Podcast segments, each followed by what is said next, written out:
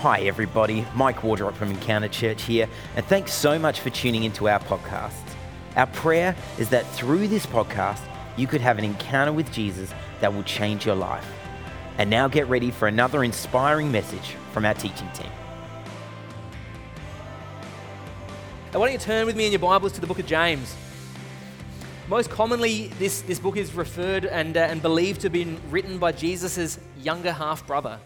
Um, I found it so interesting looking into this. And, uh, and, and, you know, as you turn with me to James 2, I, I, really just pray that through reading this, through opening up this passage to, to you this, uh, this afternoon, that God would really challenge you. That, that God would actually ultimately be honored and glorified through us as we seek to apply his word to our lives. And that through this, that other people would come to know, love, and serve the Lord Jesus Christ. So, James chapter 2, verse 1 says, My brothers, show no partiality as you hold the faith in our Lord Jesus Christ, the Lord of glory. For if a man wearing a gold ring and fine clothing comes into your assembly, and a poor man in shabby clothing also comes in, and if you pay attention to the one who wears fine clothing and say, You sit here in a good place, while you say to the poor man, You stand over there, or sit down at my feet, have you not then made distinctions among yourselves and become judges with evil thoughts? Listen, my beloved brothers. Has not God chosen those who are poor in this world to be rich in faith and heirs of the kingdom, which he has promised to those who love him? But you have dishonored the poor man. Are not the rich the ones who oppress you and the ones who drag you into court? Are they not the ones who blaspheme the honorable name by which you were called? If you really fulfill the law according to the scripture, you shall love your neighbor as yourself, you are doing well. But if you show partiality, you are committing sin and are convicted by the law as transgressors. For whoever keeps the whole law but fails in one point has become guilty of all of it. For he who said, Do not commit adultery, also said, Do not murder. If you do not commit adultery but do murder, you have become a transgressor of the law. So speak and act as those who are to be judged under the law of liberty, for judgment is without mercy to one who has shown no mercy mercy triumphs over judgment. Now, as we start here, I want to just you know, tell you a bit about James. And, and, you know, I want you to think for a moment what would have it been like having Jesus as your older brother? Can you imagine for a minute? How annoying it must have been. You know, how perfect he was. You know, never disobeyed his parents, always had a great attitude, never did anything wrong. Can you just imagine hearing, you know, your mum and dad being like, James, can't you just be a little bit more like your older brother?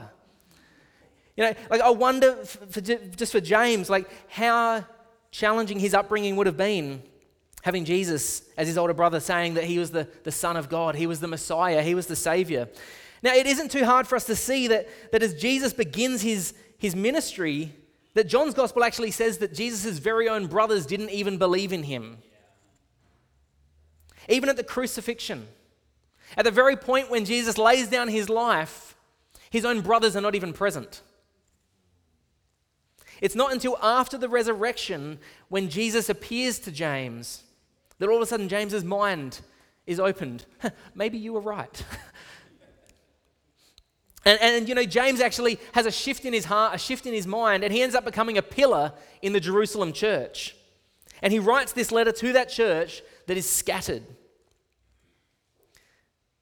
Now, sometimes it can be hard because, you know, we, we read James and, you know, we know that, you know, two thirds of the New Testament we have written by Paul. Paul writes and says that you are saved by faith alone. Nothing that you do, everything by Christ. And then we come to James, and James is, is saying, do stuff, and that you're justified by your works. And we go, that seems like a little bit of a contradiction. And we don't really know what to do with it. So quite often we just sort of go, let's just not worry about James because it's a lot easier to believe what Paul says when you know you're saved completely by what Jesus said and you know completely by faith alone that you don't have to do anything. And we hear you got to do something and we go, yeah, I like Paul.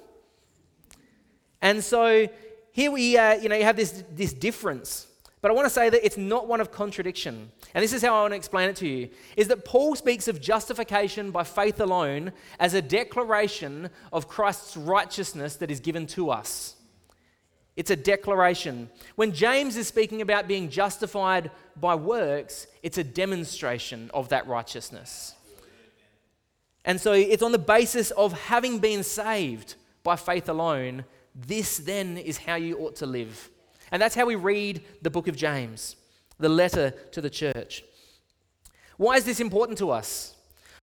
So, why is this important? It's because the, early church was under so much persecution. The early church had so much pressure against them, especially in the time immediately after Christ had resurrected, that they were scattered abroad. They weren't able to even meet together, which is why James writes this to the scattered church. They had uh, pressure from the Pharisees and the Jewish leaders that didn't like the way that they were going following Jesus. They were persecuted under Herod, under Roman occupation. They faced internal divisions where some people would believe one thing and other people would believe something else. They started having this, this hierarchical class division where they would treat the, the more elite members, those that had wealth, they started treating them better than those that had nothing. And so James writes to challenge this very thing. And he challenges them with this. He says that they should live according to what they believe. Not only to talk it, but to do it. And as believers today, we're faced with many pressures in the same way. We think that we've you know, journeyed a long way, that we're, we're facing new things, but really it's the exact same things. We have racial pressure, we have class pressure, um, discrimination. We have things that we, you know, we have things that divide us, things that segregate us, whether it's political, racial, gender. Even these last couple of years, we've had medical segregation. You know, one of the things that, I, uh, that I've um, just looked into a little bit was some of these movements that have come out of this segregation. You know, Black Lives Matter, Me Too. I think what, if James was to address a group in the, uh, in the context of what he's writing to, he would say it's the Me First movement. The movement that looks after me first. Looking out for our own interests, showing favoritism to those that can give something to us, that make us look better. Meanwhile, actually oppressing the poor and neglecting those that can't elevate their own social status, who can't do anything about their economic outlook. And James calls the believers to identify their attitudes and their actions of favoritism and to show love and mercy instead. So, as such, I call and I believe the Bible is, is calling you to, to hear God's challenge to find and replace favoritism with God's love and mercy in your life. And so, you know, as we look towards the, you know, finding renewal for the poor, for the marginalized. You know, it's, it's not just going to be by words. It's actually going to be by seeking out in our own heart, in our own mind, where is it that I perhaps show a sense of partiality? Where do I show a sense of favoritism? And can, I, can we remove that favoritism from ourselves, from our church? Can we refocus on God's heart for the poor and live in the reminder of God's judgment and his mercy? So I've titled this message, Stop Showing Favoritism. And, and number one, in verse 1 to 4 in James uh, chapter 2, we really have James focusing in on favoritism in the church. So he says, he starts off, my brothers. This is a term of endearment. He's actually close to these people. He's not just saying this is a far off message, it's actually something to, to say to people that he is close to. So he's like, gather close, hear this. He says, people who profess faith in Jesus Christ. You know, when you're holding the faith of Jesus Christ, you cannot show partiality. It is completely inconsistent with the faith that you say you believe. It has no place in our life. It completely contradicts the very profession you say you make. We say when we're, when we're saved, we say that we're justified at the foot of the cross. At what Jesus did on the cross, we are made right with God. But then, as James points out, we are sanctified. You know, we are being conformed into the very image of God. It says that in Romans 8, verse 29. So what is God like? Romans 2:11 says God shows no partiality. None. What does that mean?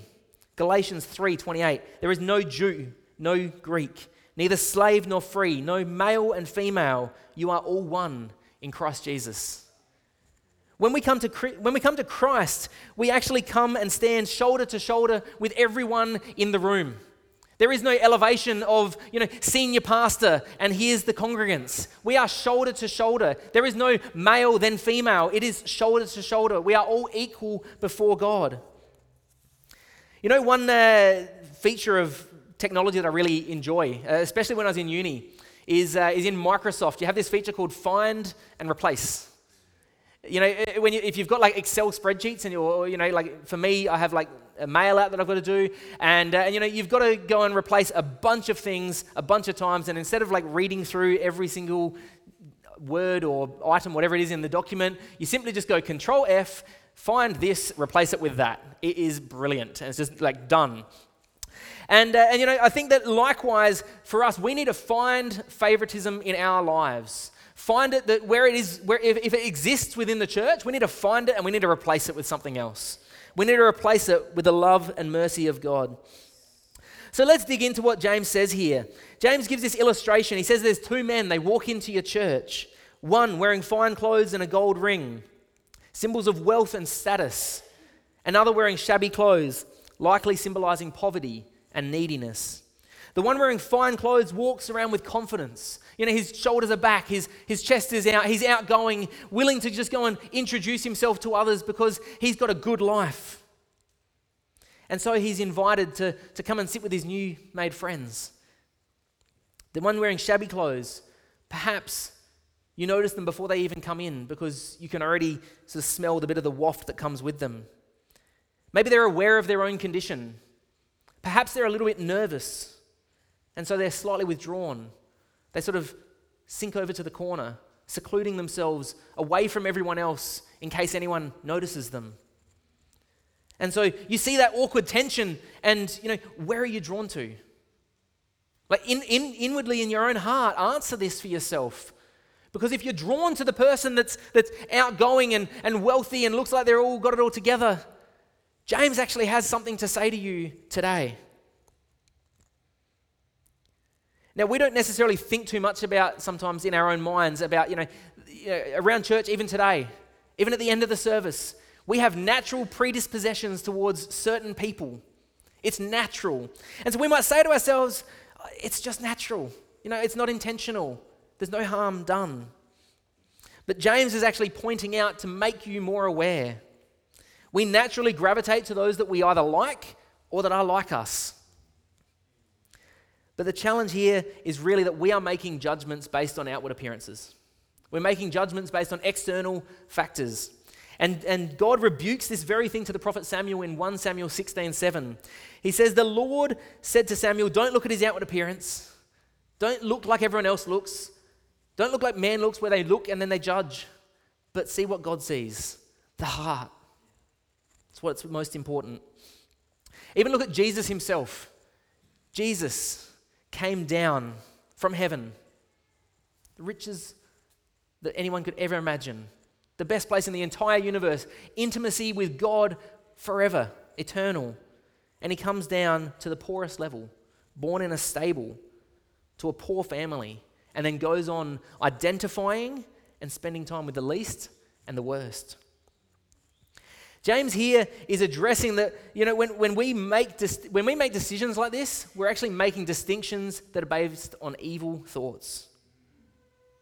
The challenge for us then is to identify these thoughts, to identify these actions that perpetuate favoritism, whether intentional or not, and to decisively seek to apply ourselves to the Word of God in a way that we don't just mis- listen to it, but that we do it. So, my, my challenge to you is to remove the lens of favoritism that we often wear without even knowing, to help us see others differently, to open our heart up to God who might be bringing poor people across our path that we just don't even know. That God might actually be bringing people to you, and because of the, the lens you're not even aware that you're wearing, you turn the other way. We need to remove these barriers that divide us. You might say, well, you know, is, it really wrong with having favorites? You know, what's wrong with treating different people differently? You know, it's everyone's individual. Well, to look further at that, we need to look at the very heart of God. And, and, and here I want us to refocus ourselves. So, firstly, we need to remove favoritism, and, and secondly, we need to refocus on God's heart for the poor. Now, we saw above that God doesn't show favoritism, and there's plenty of other biblical passages that can point to that. We can see it both in the Old and New Testaments. You know, God's not a respecter of persons. He makes the rain fall on the, the righteous and the unrighteous. God does not favor anyone. But then we see something really special here in verse 5. In verse 5, it says here, Listen, my beloved brothers, has not God chosen those who are poor in the world to be rich in faith and heirs of the kingdom which he has promised to those who love him? Now you might say, Well, hey, you've just said God doesn't intentionally favor anyone, and then you're saying God chooses the poor. You know, what's with that? God has a special heart for the poor. Now, it's not reverse favoritism. It's not like God's just saying, Here's a people that I'm going to focus on. But actually, what it's saying here, or, or, what it's actually not saying, is actually that, you know, it's not saying all poor people are God's people. And it's not saying that God is against every rich person. It's not saying that. What it is indicating here is that poor people often recognize that they don't have much to contribute. Poor people don't have much at all, full stop. They have little in this world that they're most open to hearing a message about the world to come. Poor people are most open to hearing about hope because they don't experience much of it in their life now. The poor, and again here, it's not necessarily like, you know, the, the illustration James has given here is, is purely in economic terms. A poor person in shabby clothing, rich man in, in wealthy clothing. But it's actually also applied in spiritual terms. You look at the Beatitudes in Matthew 5, verse 3, it says, Blessed are the poor in spirit, for theirs is the kingdom of heaven. The poverty that, that God's actually pointing us to here is a poverty where we recognize our need for Him. That we recognize that there is nothing that we have that we can give to God to bring us in a better situation with God.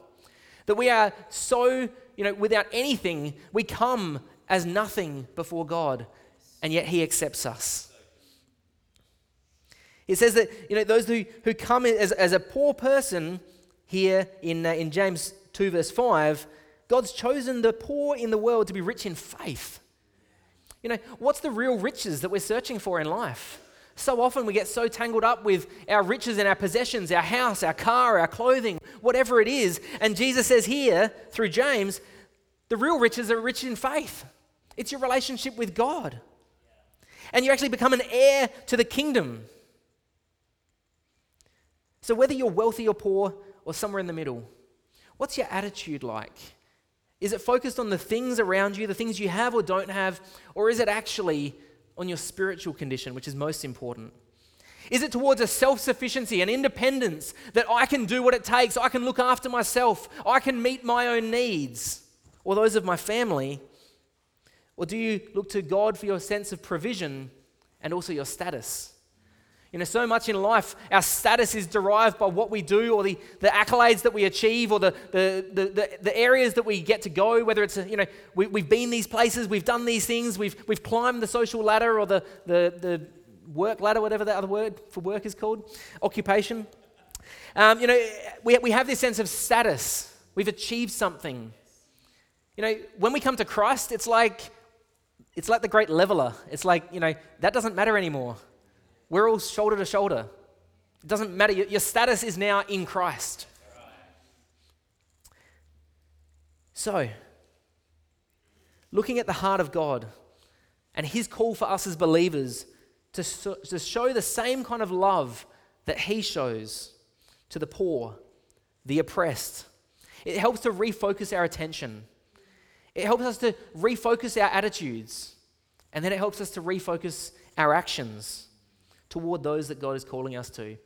Um, Dietrich Bonhoeffer once had a quote where he, he said that, you know, sometimes we as, as Christians think that our lives and the tasks that we're doing are so important that we, you know, we actually miss out on opportunities that God is bringing along our way. Because God brings people along our path that we think, no, no, no, that can't be for me. You know, I've got more important things to do.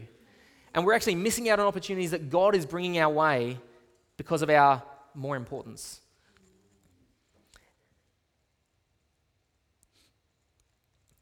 The third point that we, uh, that we go on to is the reminder that God is merciful. And we see this in verses 8 to 11. James illuminates the command that Jesus himself summarizes here, where Jesus says that, that all the prophets and all of the law can be summarized and point towards this one command love your neighbor as yourself. Jesus, when he responds to a, a, a, a man that asks him, you know, what is the great commandment in the law? Jesus says, You shall love the Lord your God with all your heart, soul, and mind. And the second is exactly like it. You shall love your neighbor as yourself. On these two commandments depend all of the law and the prophets. Everything in the Old Testament was pointing towards Christ, and his command to us now is to love our neighbor. Now, the last time I was actually here, I shared a message on the Good Samaritan, so I won't go into that right now. But, you know, that's the, the illustration. If you're aware of that story, Jesus paints a picture of who is your neighbor. And he actually chooses a people that there was segregation against. They hated each other. And James refers here as this law as the royal law.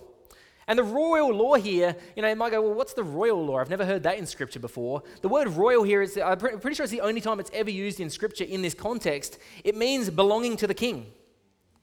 This is how God lives. This is who God is, loving the other. And, and you know what the very opposite of this law is? Partiality, favoritism. The very opposite of what Jesus calls us to in loving your neighbor as yourself is choosing people that you're going to love better than others, dividing people up. And James states to us very plainly here, he says in verse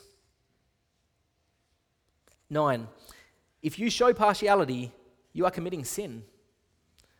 You know, without before reading this, I didn't, I wouldn't have thought that having a, a, a favorite is sinful. But James is actually saying here that we're convicted by God's law as transgressors. Now you might say, well, what's, why does it say that it's sin, but then it says that you're a transgressor? What's the difference between sin and transgression? Just a, a simple thing here that, uh, you know, sin is missing the mark. Sin is like, a, it's actually an old archery term, where if you missed the mark, that was, you know, it was sin. Missing the mark is falling short of the glory of God. When we do that, we sin. Transgression is actually intentional disobedience. It's when you know that it's sin. You know, people out in the world, there are people in the world that sin, but they don't know that it's necessarily wrong. But when we intentionally disobey the word of God, when we know what's right and wrong and we choose what's wrong, that's where it's called a transgression. And so James here says that when you show partiality, you become a transgressor of the very law that Christ has called us to obey. Jesus calls us as believers to model a very different priority when we choose to follow him. First, he calls us to deny ourselves. And in the great commandment to love God and neighbor before yourself. In this way, Jesus instructs us that we're to look very different from the world. And that's actually an attractive thing. Jesus says that to, the, to his followers, he says, the Gentiles, their leaders, they lord it over them. But it's not to be that way with you. He says, Whoever would be great among you must be your servant. Now, all too easy, we go down the line of indifference. And we either look away or just, you know, maybe it's just that we, we never travel to areas like the Elizabeth Shopping Centre on a Thursday night because we know what we're going to see when we go there. And we'd rather just not see it, so we just sort of plead ignorance. Or maybe it's as someone else once said, Lord, here I am. Please send my sister. James draws this illustration that if you keep every single part of the law, but you're guilty in just one part of it, you're guilty of all of it. It's like hitting a mirror with a hammer in just one place. It's going to break the whole mirror. This gospel message that we believe, following Christ, it's an all or nothing thing. It's not a pick and choose what you like. We shouldn't minimize favoritism, partiality, because it doesn't seem as bad as, say, murder or adultery. We need to acknowledge that following Jesus is a complete surrender of our whole body, heart, and mind. Finally, James draws this conclusion that we're to speak and act as one who's going to be judged under the law of liberty. Ultimately, the Bible is clear. Judgment is coming, and we will be judged for how we've lived. This isn't a condemnation for those of us who believe. but rather it's liberating because of God's mercy. So we should be thankful for the mercy of God, but also aware of his call for us to be merciful, for us to demonstrate to the poor and the needy, for us to reach out to the marginalized, those who need and are hungry to hear and respond to a message of hope, to the message of the gospel.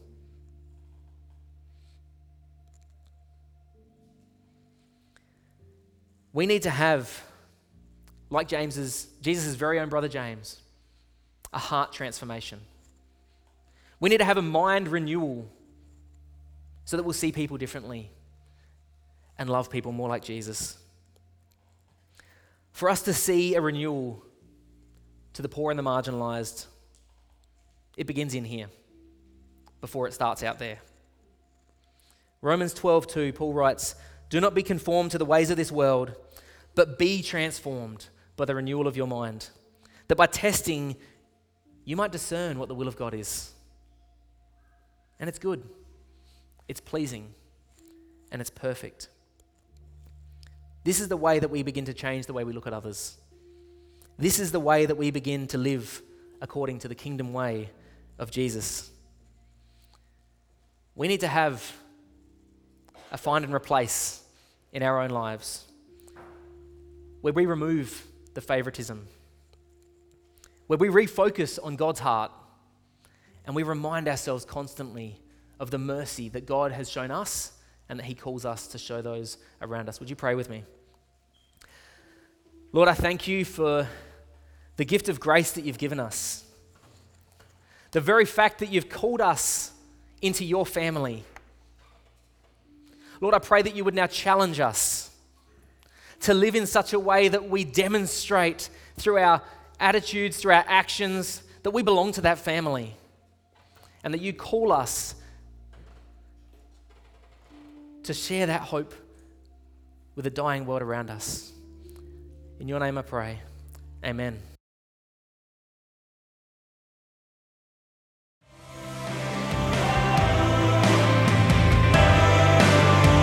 Thanks so much for listening.